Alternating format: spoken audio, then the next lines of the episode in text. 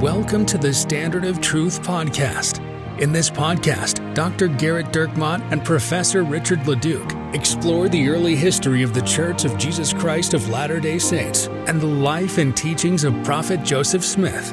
They examine the original historical sources and provide context for events of the past. They approach the history of the church with faith, expertise, and humor.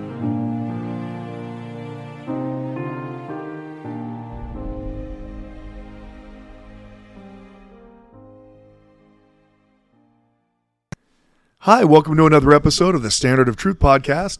I'm your host, Dr. Gerrit Dirkmaat, and I'm joined by my friend, Professor Richard Leduc. Hello, Gerrit. In this week's podcast, we're going to talk about uh, perhaps the occult, uh, satanic uh, rituals. Well, maybe, well, we'll, we'll get there. Okay. Yeah. Well, we're going to start with some emails. not, it's not going to be a how-to. no, no, no. There was there was some questions in emails about uh, things that uh, Joseph and the Smith family may or may not have done.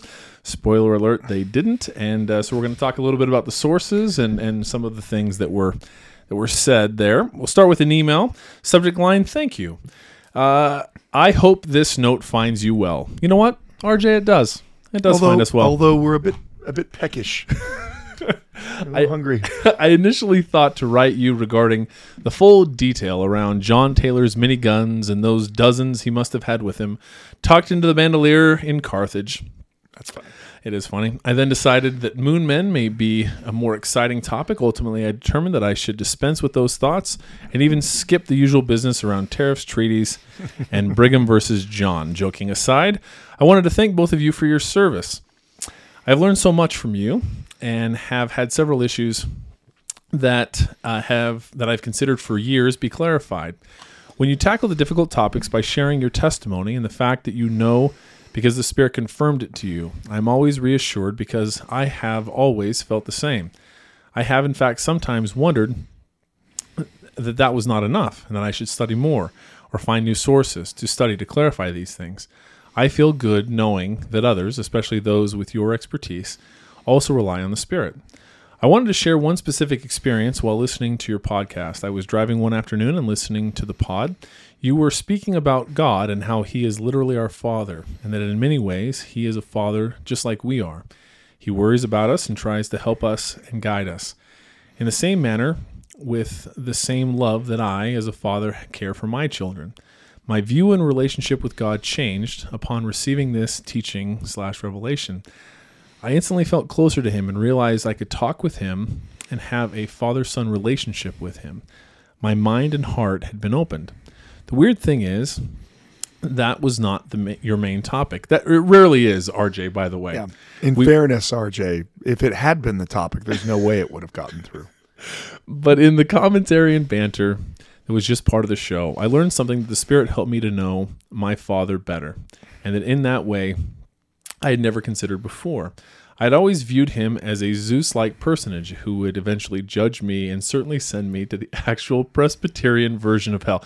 Of all the hells, Gerrit, what Presbyterian versus Catholic versus I mean, Methodist well, look, Calvinist hell is pretty bad. okay, Yeah, worse than so- worse than the lowest rung of Catholic hell? Yeah, there's. I mean, I mean, things have gotten a good window dressing lately. but if we're talking Dante's Inferno, yeah, it's pretty bad. Okay, all right, so, but Presbyterian certainly Yeah. up there. At least from the 19th century. I see things slightly different. And by the way, that's just an example of uh, you know what? Maybe maybe that commentary on how bad Calvinist hell is, maybe that helps someone today. You know what? I think someone today was like, "Well, I know I'm going to hell. I just don't know which hell it is." And then th- this will touch their heart.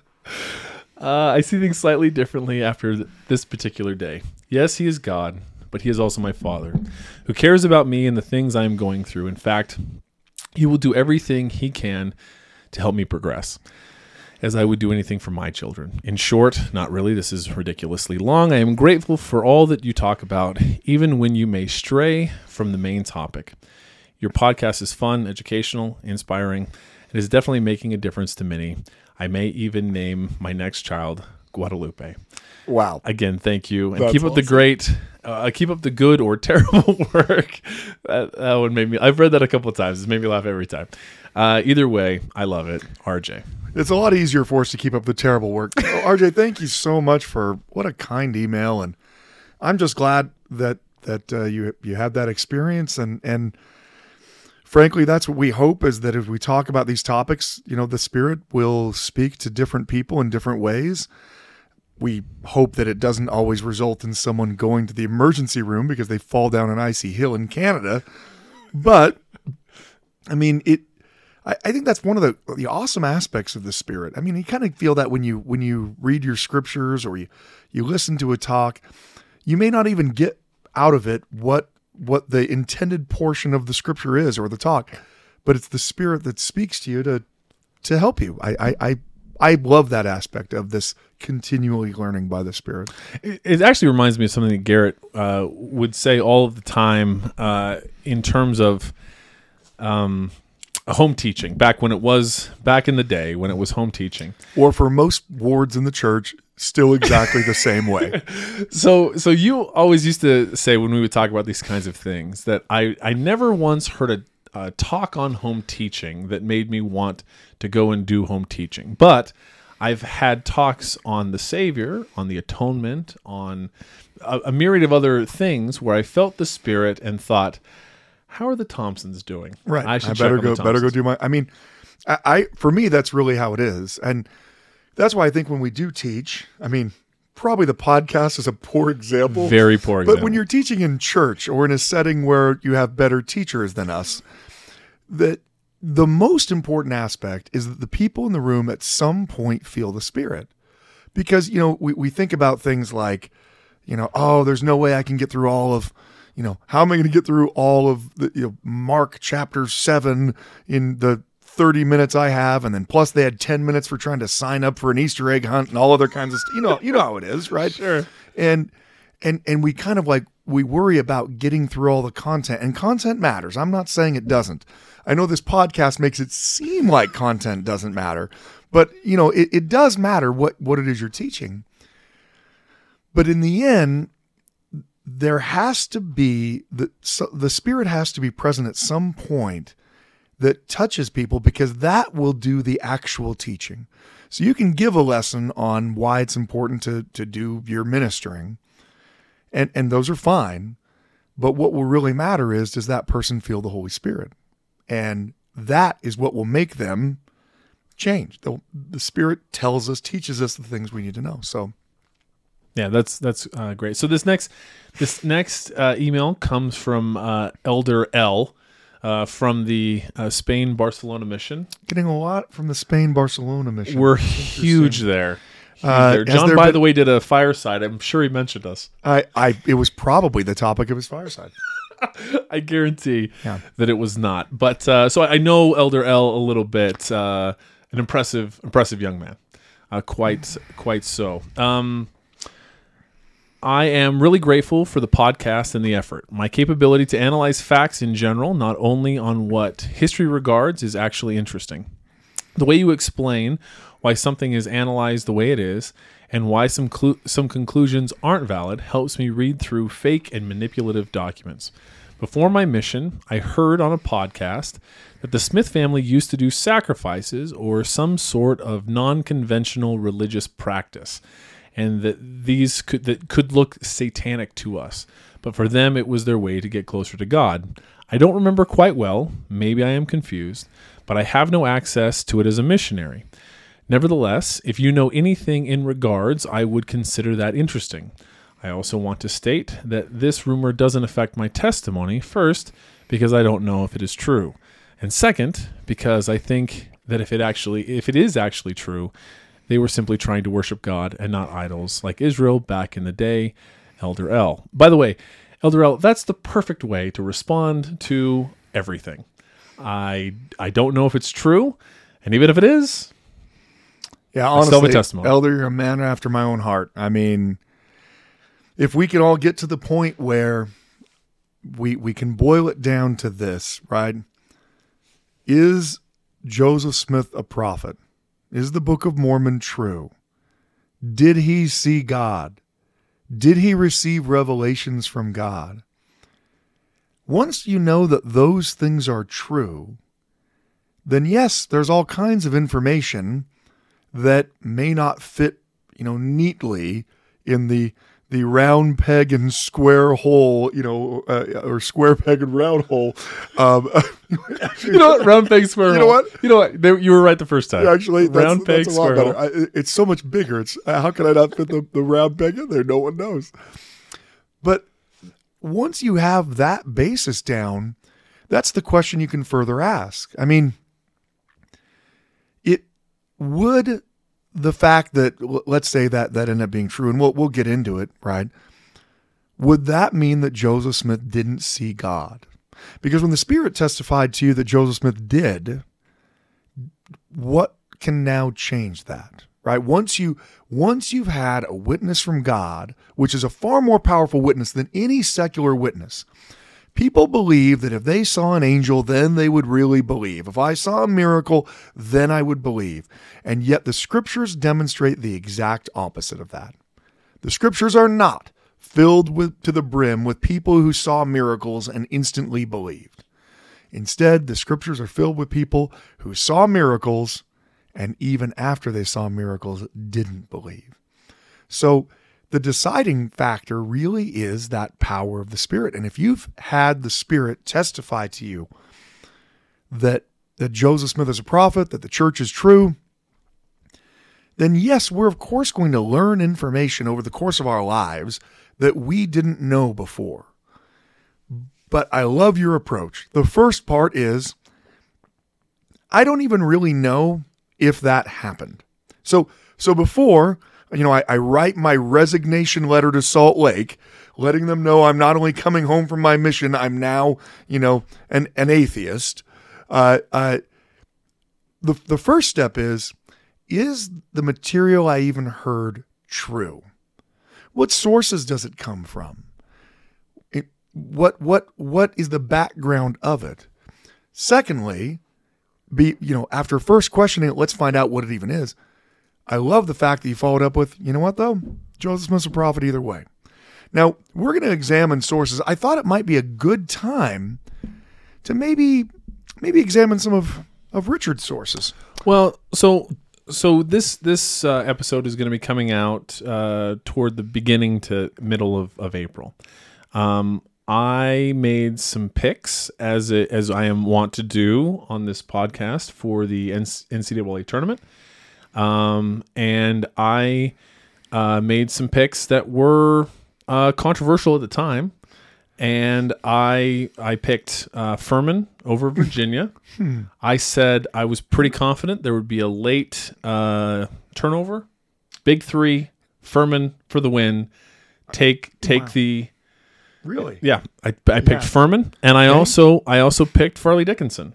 Well, I said, whoa. you know what? I know that. Uh, so uh, I thought that Virginia had lost to a, a a 16 seed before. That's why I thought they would lose to Furman.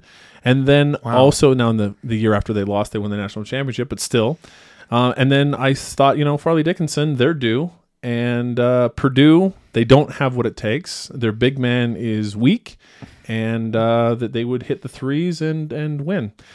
That's what I Interesting. So I don't remember it exactly the same way. I do. So here's an example of someone asserting something. well, I'm pretty confident. I'll, that I will find the tape and I'll play Yeah, it. Let's play it. let's let's find the tape, and maybe we could just let's roll back because R- Richard is claiming that he picked the Furman over Virginia upset and told you to bet on it, and he also picked the 16 seed over the one seed, Dickinson over. I, I remember getting a Purdue. lot of negative emails saying how how would you be just so incredibly uh, just so uh, I lacking so so much. I don't know that I remember it the same way, but you know what? Let's All go. right, let's let's let's go back to the Right. documents. Yep. So this is probably the right time to talk about what some of our spread picks are for the NCAA tournament. Look, the value is is Virginia. There's no question about it. Uh, I'm not saying that they're going to win. I'm saying you're getting the best value at plus three thousand. What do we think that Zach Edey's going to do with Purdue? I mean, obviously it was it was plus six thousand beginning of the season. Now they're they're almost favorites. But he's a giant. he's he's a seven four monster of a man. yeah, yeah, he, certainly didn't exist in Mosiah Hancock's premortal existence, where Right. the average man is six, six two. two. Yep. Wow. Um. Wow. Well, first of all, how do you know that was me? Well, first of all, I love the fact that we can now source check you in your gambling. So there were three gigantic upsets in the first round. Virginia Furman. Uh, there was uh, Per- obviously Purdue, Purdue. Fairleigh Dickinson, and then Princeton and Arizona. I, I said So- to hit Princeton so- hard. so I don't recall that being on any of the tapes. Um, you'll notice you see the problem, right? Richard was asserting that he said to pick Furman, and yet we just heard him actually say that Virginia is the best pick. best value, and I I believe I said I didn't say that they would win necessarily, but the best value. So how exactly would you pick them to advance in the tournament if they don't win? Well, so look, first of all, it's really easy for people to come. And what's funny about that is even I think the Purdue, the Purdue uh, saying how great Purdue was, Mm-hmm. was after like a week after Purdue lost. I think that episode dropped. Right. Right. So, people have already heard how bad we were with Yeah, hundred percent. And and by this time, I've received several emails from Ken making fun of how terrible I am at this. First of all, but second of all, no one had no. So that's that's the thing with history, right? Like, oh, oh, really? Oh, okay. So everyone Uh, I, had Fairleigh. I know that if I had a vision, I would have written it down in my journal right away. Okay, right. So 38% of Americans had uh, Purdue in the Final Four. Almost 9% had them winning it all. After, the- after out of 20 million brackets, 22 had that. Okay. So, so right. only 22. There's more, there's several thousand that are enrolled at Fairleigh Dickinson. yeah, the right? president of uh, Fairleigh Dickinson did not pick Fairleigh Dickinson. So at be- the very least, the band didn't pick them, right? I mean, I mean, maybe the whole team did, and you count the trainers and the coaches. Let's let's give them the benefit of the doubt. They all picked themselves. yeah. So yeah, sure. I look like an idiot. I mean, I mean, look, I don't need a lot of help, but I mean, anyway, I think what this is going to turn into is a show about how not to gamble. The only sure bet, gamble. the Yeah, only for sure bet is to not make one. Um, but back to the question at hand. So um, you, you stated that you had, uh, Elder, that you'd heard this on a podcast, and and so there are some various bad sources that make these arguments. Now, one of the the first ones, one of the earliest ones, is in our old tried and true favorite favorite Mormonism Unveiled. Oh yeah, Um, everyone knows. playing the hits. Yep, Mormonism Unveiled, the first major anti-Mormon book.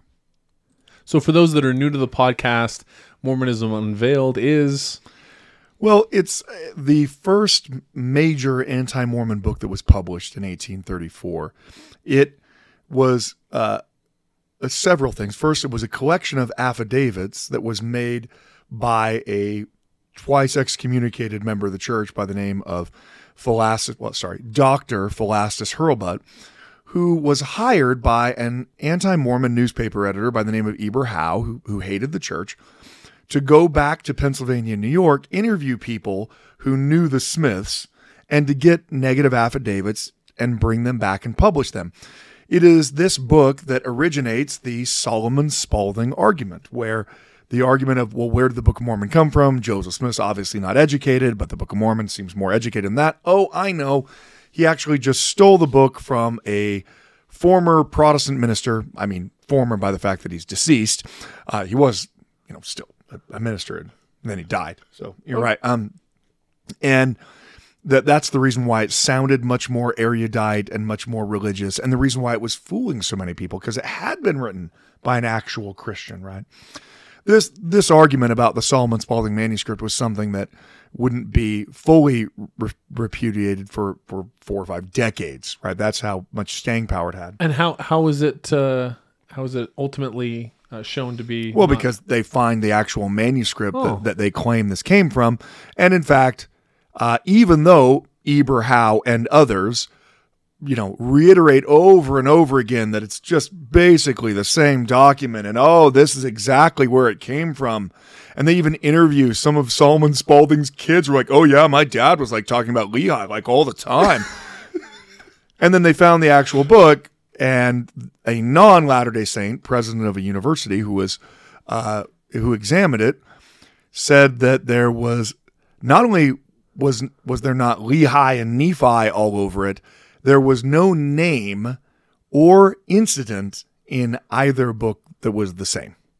Right. So it's it's word for word. This is exactly where the Book of Mormon came from. The Book of Mormon came from this. We find the actual thing.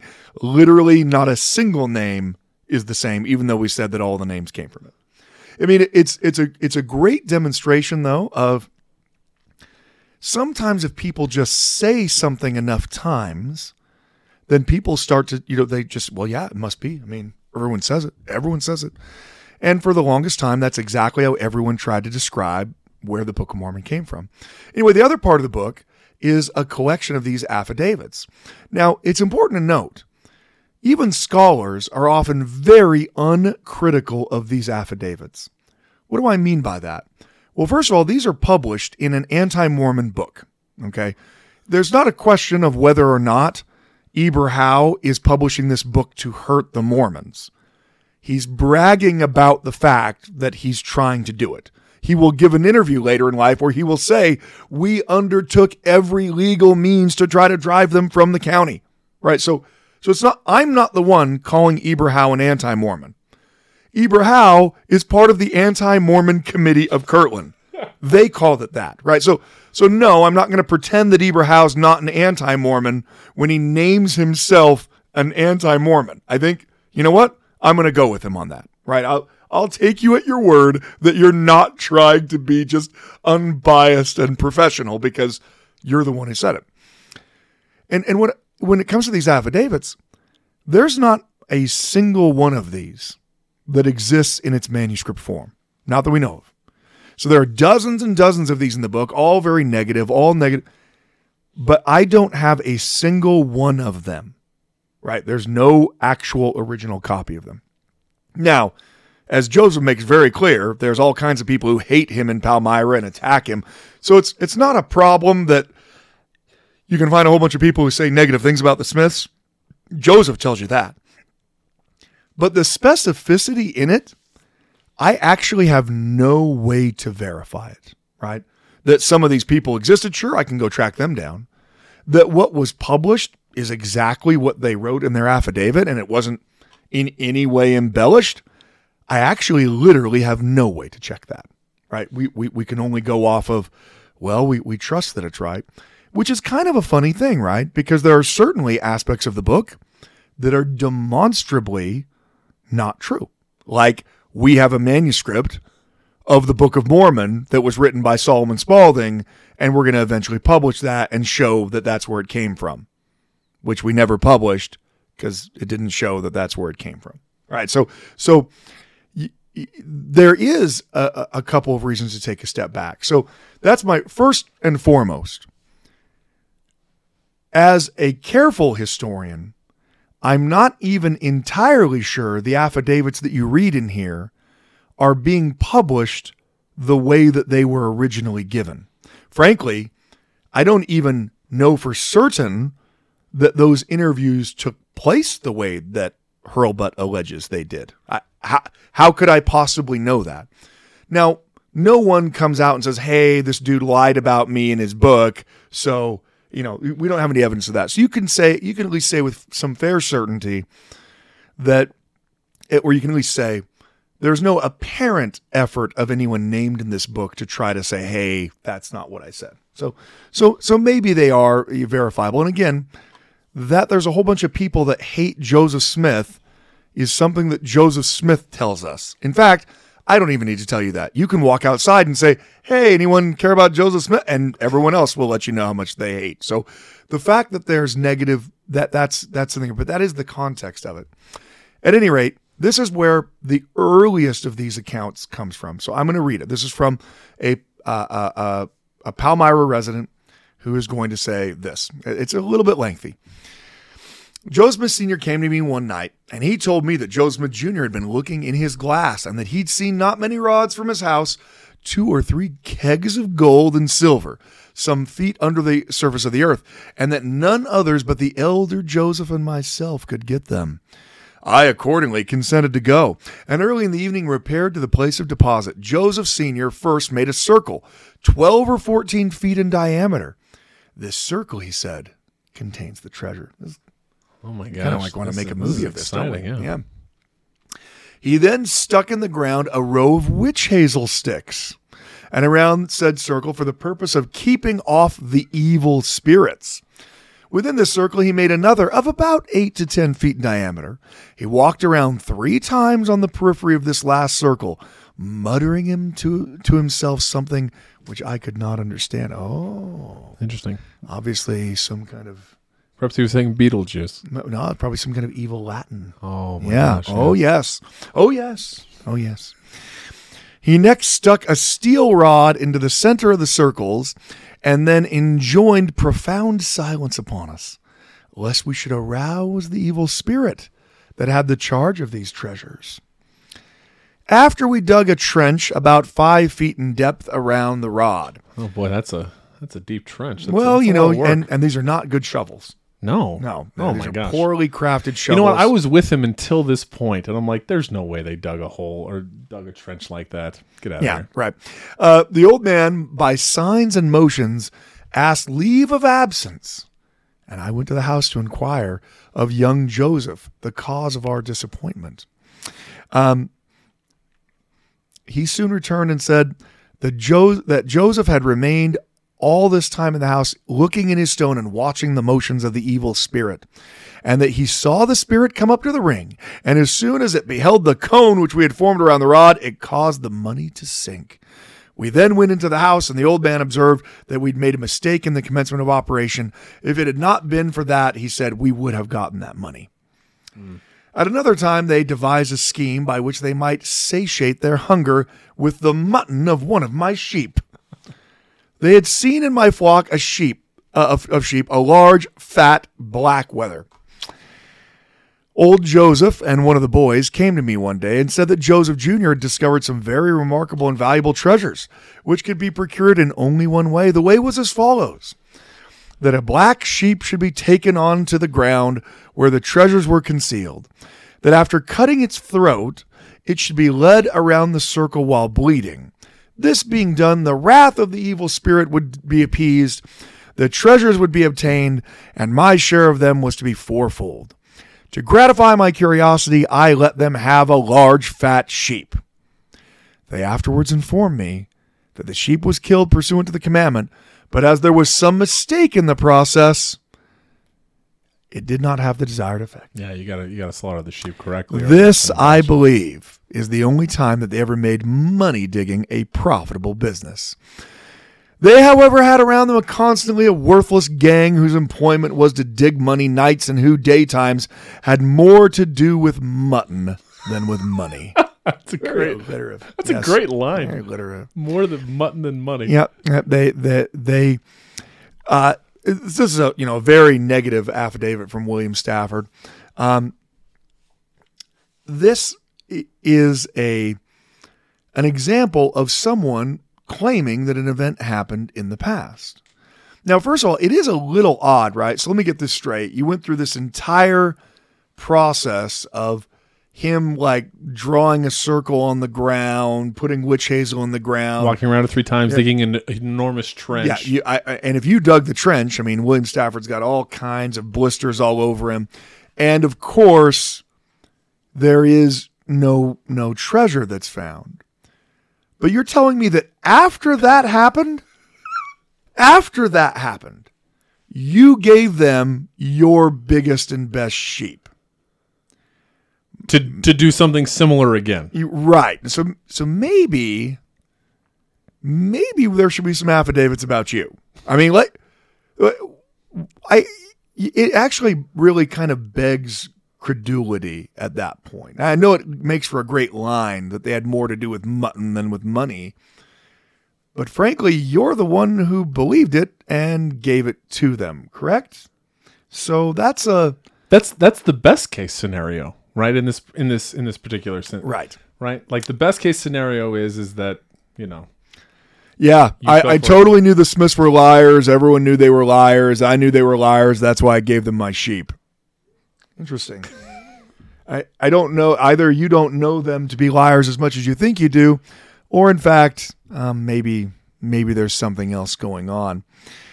Now, part of the problem when a source is published like that, look, Mormonism Unveiled is incredibly popular. And in fact, all later anti Mormon books in the 19th century, at the very least. And you'd actually be pretty hard pressed to find any today, but they they use it as a template. They use it as a source. They're constantly quoting from it. So then the source begins to get uh, it begins to get power just in the fact that people keep repeating it. The other thing that happens when a source becomes very public, look, this is a problem inside Latter day Saint sources as well, is that it begins to affect the way people talk about stories. So Mormonism Unveiled is published, and in that published book says, you know, we're drawing circles on the ground, we're putting witch hazel in, we're we're we're spreading lamb's blood around, right? So now anyone else who is reminiscing about what happened with Mormonism, how do you separate out the fact that that story is now in circulation? A, a great example of this, I, I think we might have done this earlier on the podcast, but probably just said we would and then didn't, and then got called out later by who was our good friend who uh, called this out and all that. But um, at any rate, the dating of Doctrine and Covenants, um, section 49, was is wrong in, in the history of the church. And it's it's simply because of a typographical error, right? They, they they made a mistake on when it was given, when they were when they were printing it. But history of the church got published and circulated everywhere, right? So even though in the manuscript it's right, when it's published in the church newspaper, it's right. When it's published in the history of the church, it was wrong. But you know what? People weren't running around with copies of the Messenger and Advocate saying, "Oh yes, here's here's what happened in the past." They had access to the history of the church. Right? That that's the, the, the widely is you know the, the history of Joseph Smith is how it's published at first, and it actually even affected the way that participants in that revelation remembered it. Parley P. Pratt is one of the people who is named in the revelation.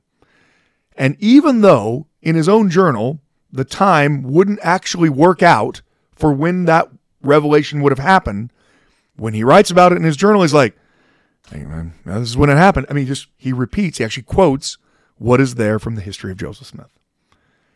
Now, it's not because Parley wasn't actually present for the revelation.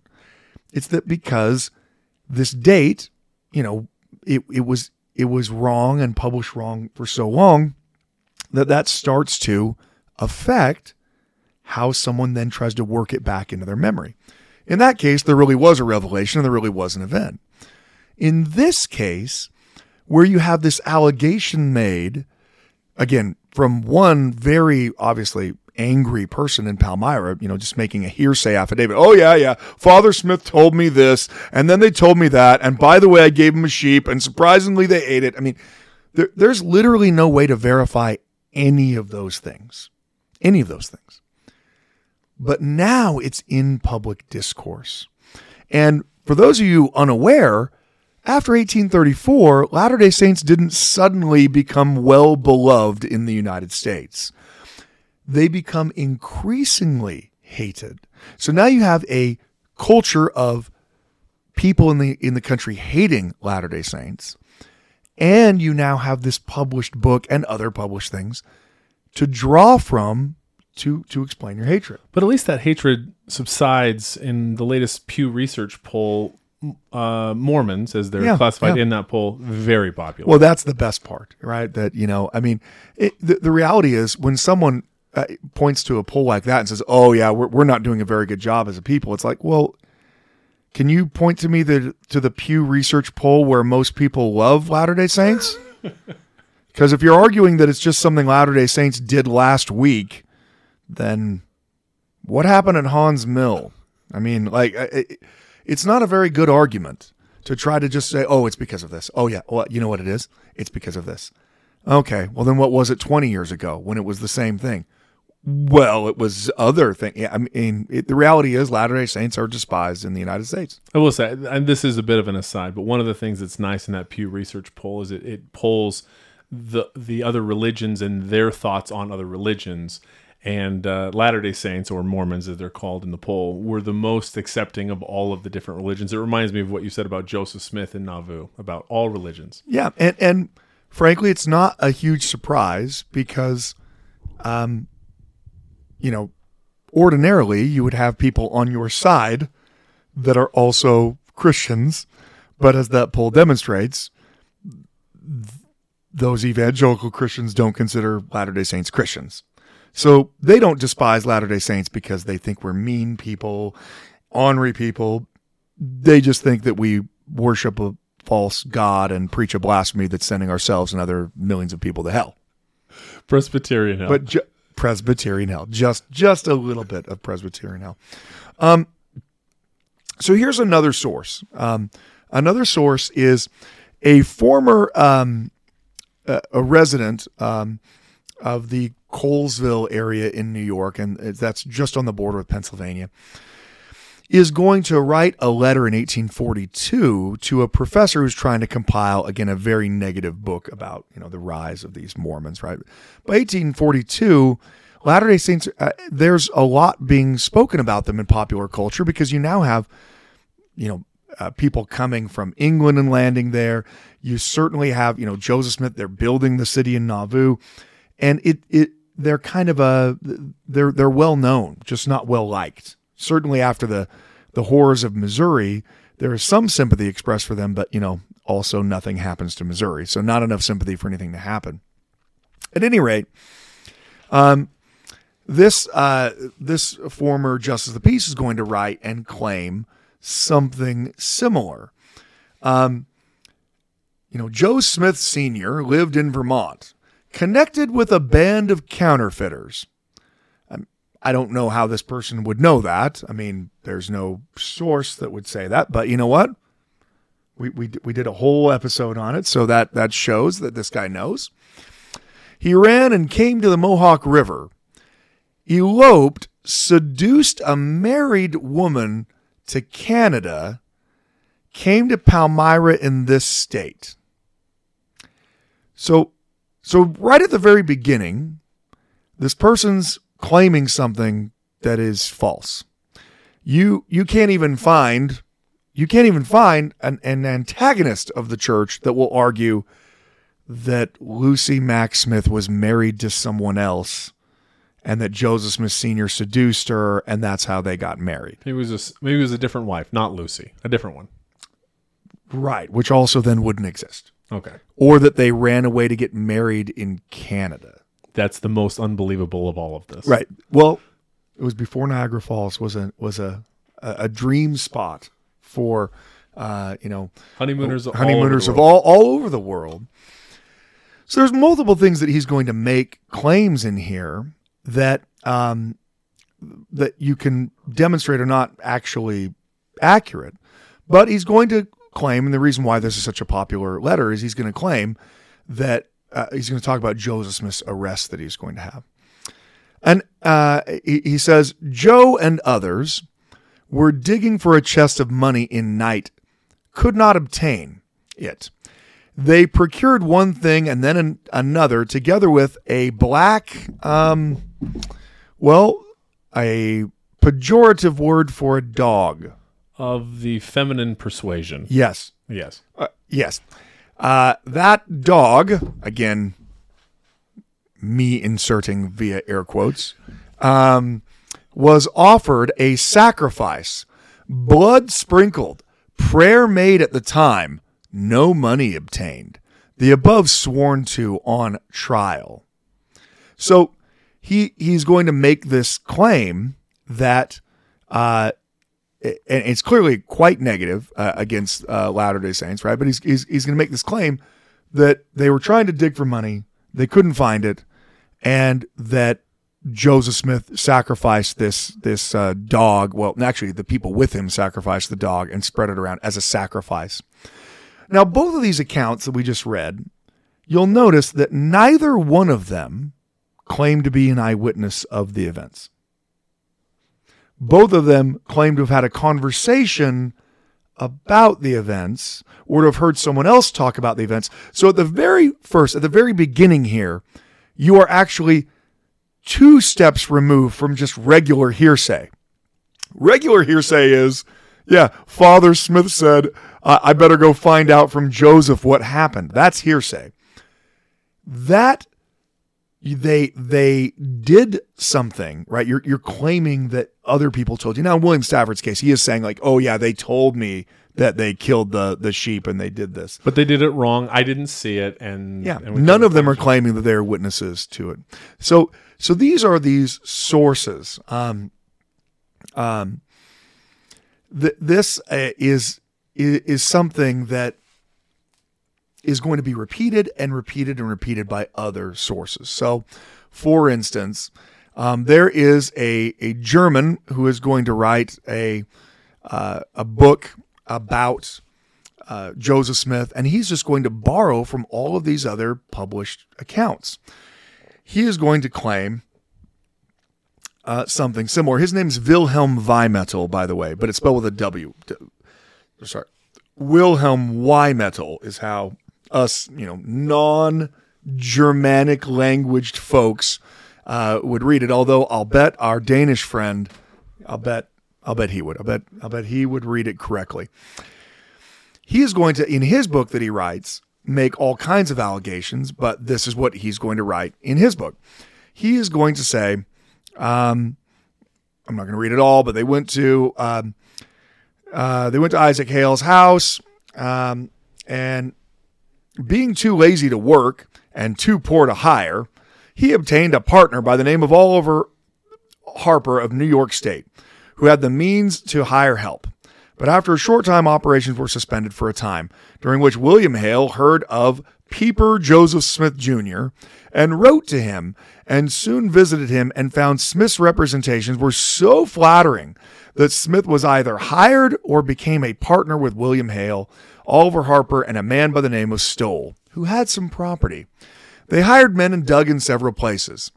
An account given in the history of Susquehanna County of a pure white dog to be used as a sacrifice to restrain the enchantment and the anger of the Almighty at the attempt to palm off on him a white sheep for a white dog is a fair sample of Smith's revelations and the, of the God that inspired him. So now, in this account, they're claiming that it wasn't a black dog or a sheep, that it was actually a white dog that they tried to trick God with to make God think was a sheep, and that that's the reason why God was upset. Well, he said that the process was done incorrectly. Well, this is a different place. So this is this is uh, uh, one that's not in the Palmyra. No, what I'm saying in the Yeah. in the previous thing, both processes were done incorrectly. Perhaps that maybe, you know- perhaps that that's just Joseph's style is to do the processes incorrectly. Right. Well, I mean, it's the only way you can get it, but you know, we just we aren't ever able to use, you know, uh, like we confused a dog for a sheep. Um, but uh, the the interesting uh, aspect of this is that in that history of Susquehanna County that that uh, Wilhelm Wymetal uh, references, this is how it is reported there. The story seems to be told the opposite way of what we just read. Uh, they commenced digging on what is now the Jacob I. Skinner, uh, the farm of Jacob I. Skinner in Oakland Township. Uh, after digging a great hole that is still to be seen, still to be seen, by the way. Oh yes, it's you know, It's quite the oh hole, yeah, the yeah. hole is still there. You can go find it today, except that you can't. Um, Harper got discouraged and was about to abandon the enterprise. Joseph now declared to Harper that there was an enchantment about the place that was removing the treasure further off. So the treasure's, you know, floating around and getting away from him. That Harper must get a perfectly white dog and sprinkle his blood over the ground. So so the revelation is he has to get a dog, a perfectly white dog. Now notice what we just read was they needed a sheep. They couldn't find a sheep, so they killed the dog instead. Right? This is, has it the other way around. Um, Harper must get a perfectly white dog, sprinkle his blood over the ground, and that would prevent the enchantment from removing the treasure. Search was made all over the uh, country, but no perfectly white dog could be found. Joseph said he thought a white sheep would do as well. A sheep was killed and his blood was sprinkled as directed. Right? So you you have these two varying accounts and look at The, the places are not the same. What's going on is not the same. What Joseph is saying is not the same. Whether it's a dog or a sheep that they're trying to kill, or how they do it, or what they do is not the same. It's literally the opposite. It's pretty good evidence. that it happened. It's pretty good evidence that that what is likely going on here is people are simply repeating stories that they've heard. This is actually how this started in the history of Susquehanna County. This is how this I should have started with it. I should have I buried the lead. I buried the lead. This is how it started. Many stories respecting Joe Smith are still current in the localities frequented here.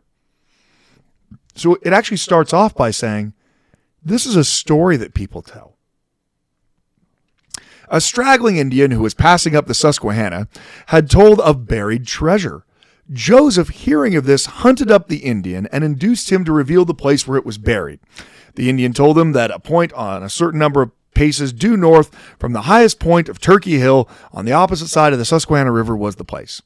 Joseph now looked about for some man of means to engage in the enterprise, and he induced the well-to-do farmer by the name of Harper of Harpersville, New York, very convenient, to go uh, with him. Right, and they commenced commenced digging.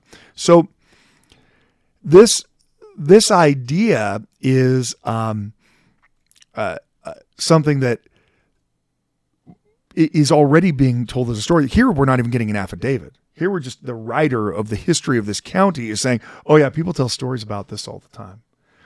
The problem is, how do you trace back the origination of that story? Just recently, uh, on our premium content, um, for those of you who haven't signed up, It's a good you know, plug. you've got to keep the lights on. If you can't keep the lights on here at Studio Le Dirkmont, which is Le Leduc Dirkmont put together, the Studio Le Dirkmont, which makes it sound like it's a much better studio than it is. yeah, it's very fresh. yeah, We're having Um, baguettes and that uh, one of the things we, we're going to talk about is, is early Christianity, trying to figure out when people first started to claim that they'd found the true cross. And, it, and it's it's a it's a very interesting story. By the true cross, I mean the actual cross of Jesus, like portions of it.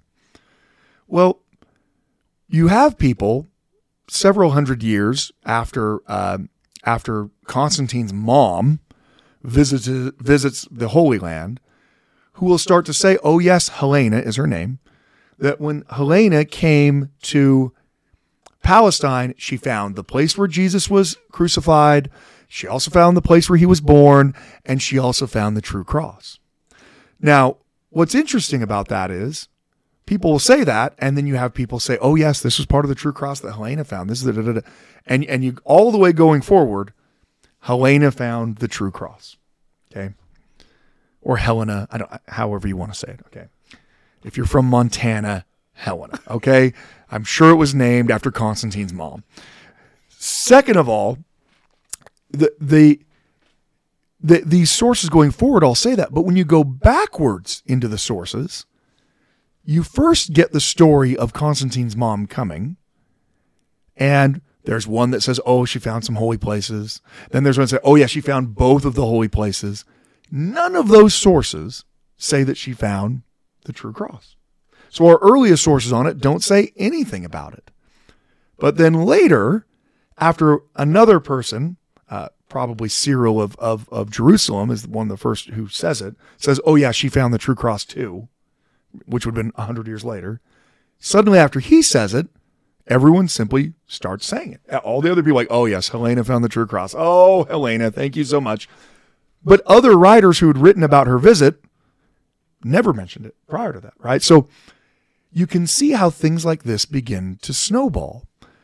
Certainly, there are people who despise the Smiths and castigate the Smiths and say all kinds of negative things about the Smiths, right? But you'll notice that all of these accounts are all reminiscent accounts. Right? These are all people saying, oh, yeah, this happened, usually 40 or 50 years into the past. They are all antagonistic in their own right. They're not saying, like, oh, yeah, you know, I remember this. Uh, you know, good boy, that Joe Smith. You know, they're, they're, all, they're all negative in the first place. They're contradictory in what they're claiming, and they, in, they include false, demonstrably false information. So, how do you then sort out what is actual information, what, what there might be a kernel of truth to? Or is this simply one of those things that goes back to someone saying, like, well, you know, those Smiths are well, pretending they probably found some stuff, uh, you know, probably sacrificed some, you know, some animals to do it. Now, I will say before we move on from this topic, and I'm sure everyone listening is hoping, well, you know what? Let's just move on from the podcast. Let's let's move to a completely different podcast. Let's follow him doing right now. Yeah, or you know what? When is Richard going? Richard's bad bets. When is that going to be? Uh, uh, is that is that on the premium That's content? premium content. Yeah, you gotta pay for that. If you want picks from games that happened four weeks ago that were, by the way, wrong, you will have to sign up for the premium content. Um, it is important to know that modern Christians I mean modern by by in the 20th and 21st century, have also castigated Joseph Smith theologically because of animal sacrifice. It's actually a point that Christian anti Mormons, so in this case, I'm not talking about the person who's like, you know, wants you to believe the church is false and hopes that you don't believe in God anymore, you know, this kind of atheistic anti Mormonism, which is so prevalent. In this case, there are, you know, many Christians who just think that we are wayward and, you know, while they're still certain I'm going to hell, you know, don't want me to go there, at least say that, you know. And they see Joseph Smith's truth claims as not just factually false, but they also see them as theologically incorrect. And so they've actually attacked Joseph Smith also on the basis that Joseph Smith taught that at some point there would be the restoration of animal sacrifices. Now, it's a pretty solid thing in Christianity, a pretty solid belief that with the the great and last sacrifice of Christ, that there would never again be any animal sacrifices. That that's fairly universally believed. Now, look, I know that's not a huge point of doctrine. You're probably not hearing it in your local Methodist church this weekend. Like, hey, just so you know, no more sacrifices. I mean, it's it's not going to come up, but theologically, that that's a belief that there would never be animal sacrifice again. Well, Joseph is going to teach something different. In 1840, it's October 5th of 1840, there's a document that is labeled by the Joseph Smith papers called Instruction on the Priesthood. And he's making a commentary of this. It will be necessary here to make a few observations on the doctrine set forth in the above quotation. Now, he's, he's uh, just quoted from Levi and Malachi, right? Because, you know, what does Malachi say, right? Uh, about this, the, this great and last sacrifice? It will be necessary here to make a few observations on the doctrine set forth in the above quotation, as it was is generally supposed that sacrifice was entirely done away when the great sacrifice was offered up, and there will be uh, no necessity for the ordinance of sacrifice in the future. But those who assert this are not acquainted with the duties, privileges, and authority of the priesthood or with the prophets. The offering of sacrifice has ever been connected and forms a part of the duties of the priesthood. It began with the priesthood and it will continue until after the coming of Christ from generation to generation. Now, this is is is Joseph teaching a doctrine that is not going to be well known, I, and I'm guessing that many people listening are not going to say, what, what do you mean, right?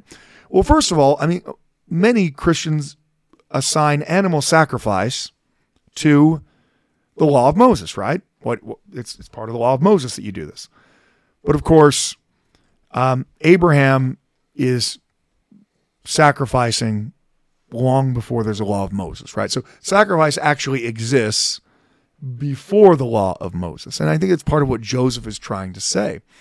Um, he is going to go on and talk about Elijah and and and his power. Um, but he's going to say these sacrifices, as well as every ordinance belonging to the priesthood, will, when the temple of the Lord shall be built, and the sons of Levi be purified, be fully restored and attended to. All their powers, ramifications, and blessings this ever th- that ever was, did, and will exist when the powers of the Melchizedek priesthood are sufficiently manifest. Now he's going to explain this. Now, It, this doesn't mean that he's saying that they're going to now, we're going to build a temple and all of it's going to be animal sacrifice. But there's going to at least be symbolically at least one sacrifice when all of this this happens and Joseph explains why. Else how can it the restitution of all things spoken of by the holy prophets be brought to pass? It is not to be understood that the law of Moses will be established again with all its rites and variety and ceremonies. This has never been spoken of by the prophets. But those things which existed prior to Moses' day, such as sacrifice, will be continued. It may be asked by some what necessity for a sacrifice, since the great sacrifice was offered. In answer to which, if repentance, baptism, and faith existed prior to the days of Christ, what necessity for them necessity to them since that time? So here Joseph's responding by saying, Well, if you're claiming that there was repentance, faith, and baptism prior to Jesus, then why would we need them now if, if, if we didn't have them then? And of course, Joseph's making the point that he believes that part of what's happening is a restoration of all things. And that apparently it's not going to be, you know, how much of a drink offering needs to be done. And, and it's not going to be the law of Moses, but that apparently when that temple is rebuilt, that there will be at least a sacrifice as a means of being the restitution of all things. Um, this is, is so this teaching of Joseph here is also considered controversial. So another thing, I, I don't know what was specifically said, Elder, um, in that, but I would guess that there's there's certainly people that attack that. I know that certainly like Lighthouse Ministries attacks Joseph Smith along those lines. That um, of course there isn't going to be another sacrifice. Jesus was the last sacrifice. There wouldn't be one. And of course they would say, well, that's Scripture, right? The great and last sacrifice. And yet Scripture also says that there's going to be a restitution of all things. So, you know, like all, you know, scriptures that you can battle them out one way or the other depending upon your, your point of view. In any case, most sources that relate to this claim that Joseph Smith is part of some kind of a cult or then trying to make it, um, you know, make it equivalent to devil worship, right? Um, it, it, they are late reminiscent accounts, and they are not ones that are coming from Joseph. Now, look, people believed a lot of weird things back then, like culturally believe them. I mean, it was a pretty common thing for people to believe that you could, with two saplings in your hand, uh, two two rods in your hand, find water or other things hidden under the ground. There are people today who still believe that that ditch witching or or scrying with rods is a way to find water or oil under the ground. So it's important that we we recognize that it's entirely possible that people really believe that. We know that people believe that there was buried treasure all over the place. We can read it all over in their newspapers. People claim over and over and over again that they know where Captain Kidd's treasure is buried. You know, probably not buried in Pennsylvania where Captain Kidd never was, but that but people will claim those things. So it's hard to sort all of the things out. Did Joseph Smith have cultural beliefs that we would consider crazy and weird? Yes. Um, does he or anyone else ever even begin to attempt to claim it's some kind of satanic worship? Even the people in these horrible accounts, right? Even the people who hate him in these accounts, none of them are claiming that those sacrifices were to worship the devil. In fact, one of them is claiming it's to appease God. One of them is saying to, you know, to frighten off the evil spirit or keep the evil spirit at bay. You know, one is is is is trying to to to make God happy, but none of them are claiming that it's some kind of devil worship. That it's a great example of how you have a bad source and then you have someone definitively interpreting as though that bad source were a fact. Um, even so far as one of these sources, you know, attacking the fact that Joseph Smith's son died, um, but saying that it was a daughter that he had. Well, we have lots of sources that say it was a son, right? I mean, so they're they're getting basic facts wrong. They are alleging them many years after the fact, and they are claiming conversations for which we have no way of proving that they happen. We certainly don't have Joseph ever saying those things, or Joseph Smith Sr. or Lucy Mack Smith. By all accounts, they appear to be a very God fearing people, not trying to worship the devil, um, but in fact, we even have one account. We have a bad account. Again, it's not a good account. Many years later, from a Methodist uh, who claims that Joseph Smith was attending the Sunday school of the local Methodist church down there in Harmony, and that his name's on one of the Sunday school rolls. He claims that you know, because people knew that what kind of a business he was in and that he was a necromancer and a, and a wizard and things like that, that they eventually had his name removed from the roll. But even that you find to be this very contradictory argument, right? Joseph's so pious that he's going to church, but he's also worshiping the devil, right? There, there's all kinds of things that are thrown up there to see what will stick. The reality is, people after the fact make all kinds of claims in order to negate the truth claims of Joseph Smith. It's very difficult as a historian to piece out what truths there are in there, especially when the sources are biased and late and contradictory and filled with demonstrably false statements. Well, I know he's wrong about this because I can check on this. So am I just going to assume he's right about everything else that I can't check on? You can see the problem, right? Once someone is demonstrated to believe something totally false but represented as a fact, well, then how do I know that the other things that I can't check that they represent as a fact, how do I know that those are true? Someone could say, well, the fact that there's multiple people who say that that whole sheep slash dog incident happened, that proves that it happened. No, it, it proves that someone is circulating a story that it happened, and people just keep recirculating the story over and over and over again. Just like the Solomon Spaulding manuscript, where people claim for decades and decades and decades that the Book of Mormon is just copied from the Solomon Spaulding manuscript, and they do it uncritically. They do it at the highest levels of American government and American religion, and they clearly do it falsely. So thank you for your question, Elder. Uh, keep up the good work there. Um, and we hope that everyone listening got at least something out of this. And at the very least, they got the fact to, to no longer trust Richard's fraudulent, fraudulent picks in any sporting event going forward. I think that's, is that the main point? That's the main point. Join us next week for cricket picks. Wow, we we're gonna do we're gonna hit that and also Australian rules football. Thank you for listening to the Standard of Truth podcast, hosted by historian Dr. Gerrit Dirkmaat. If you know anybody that could benefit from the material in this episode, please share it with them. And for more resources, visit standardoftruth.com. Until next time.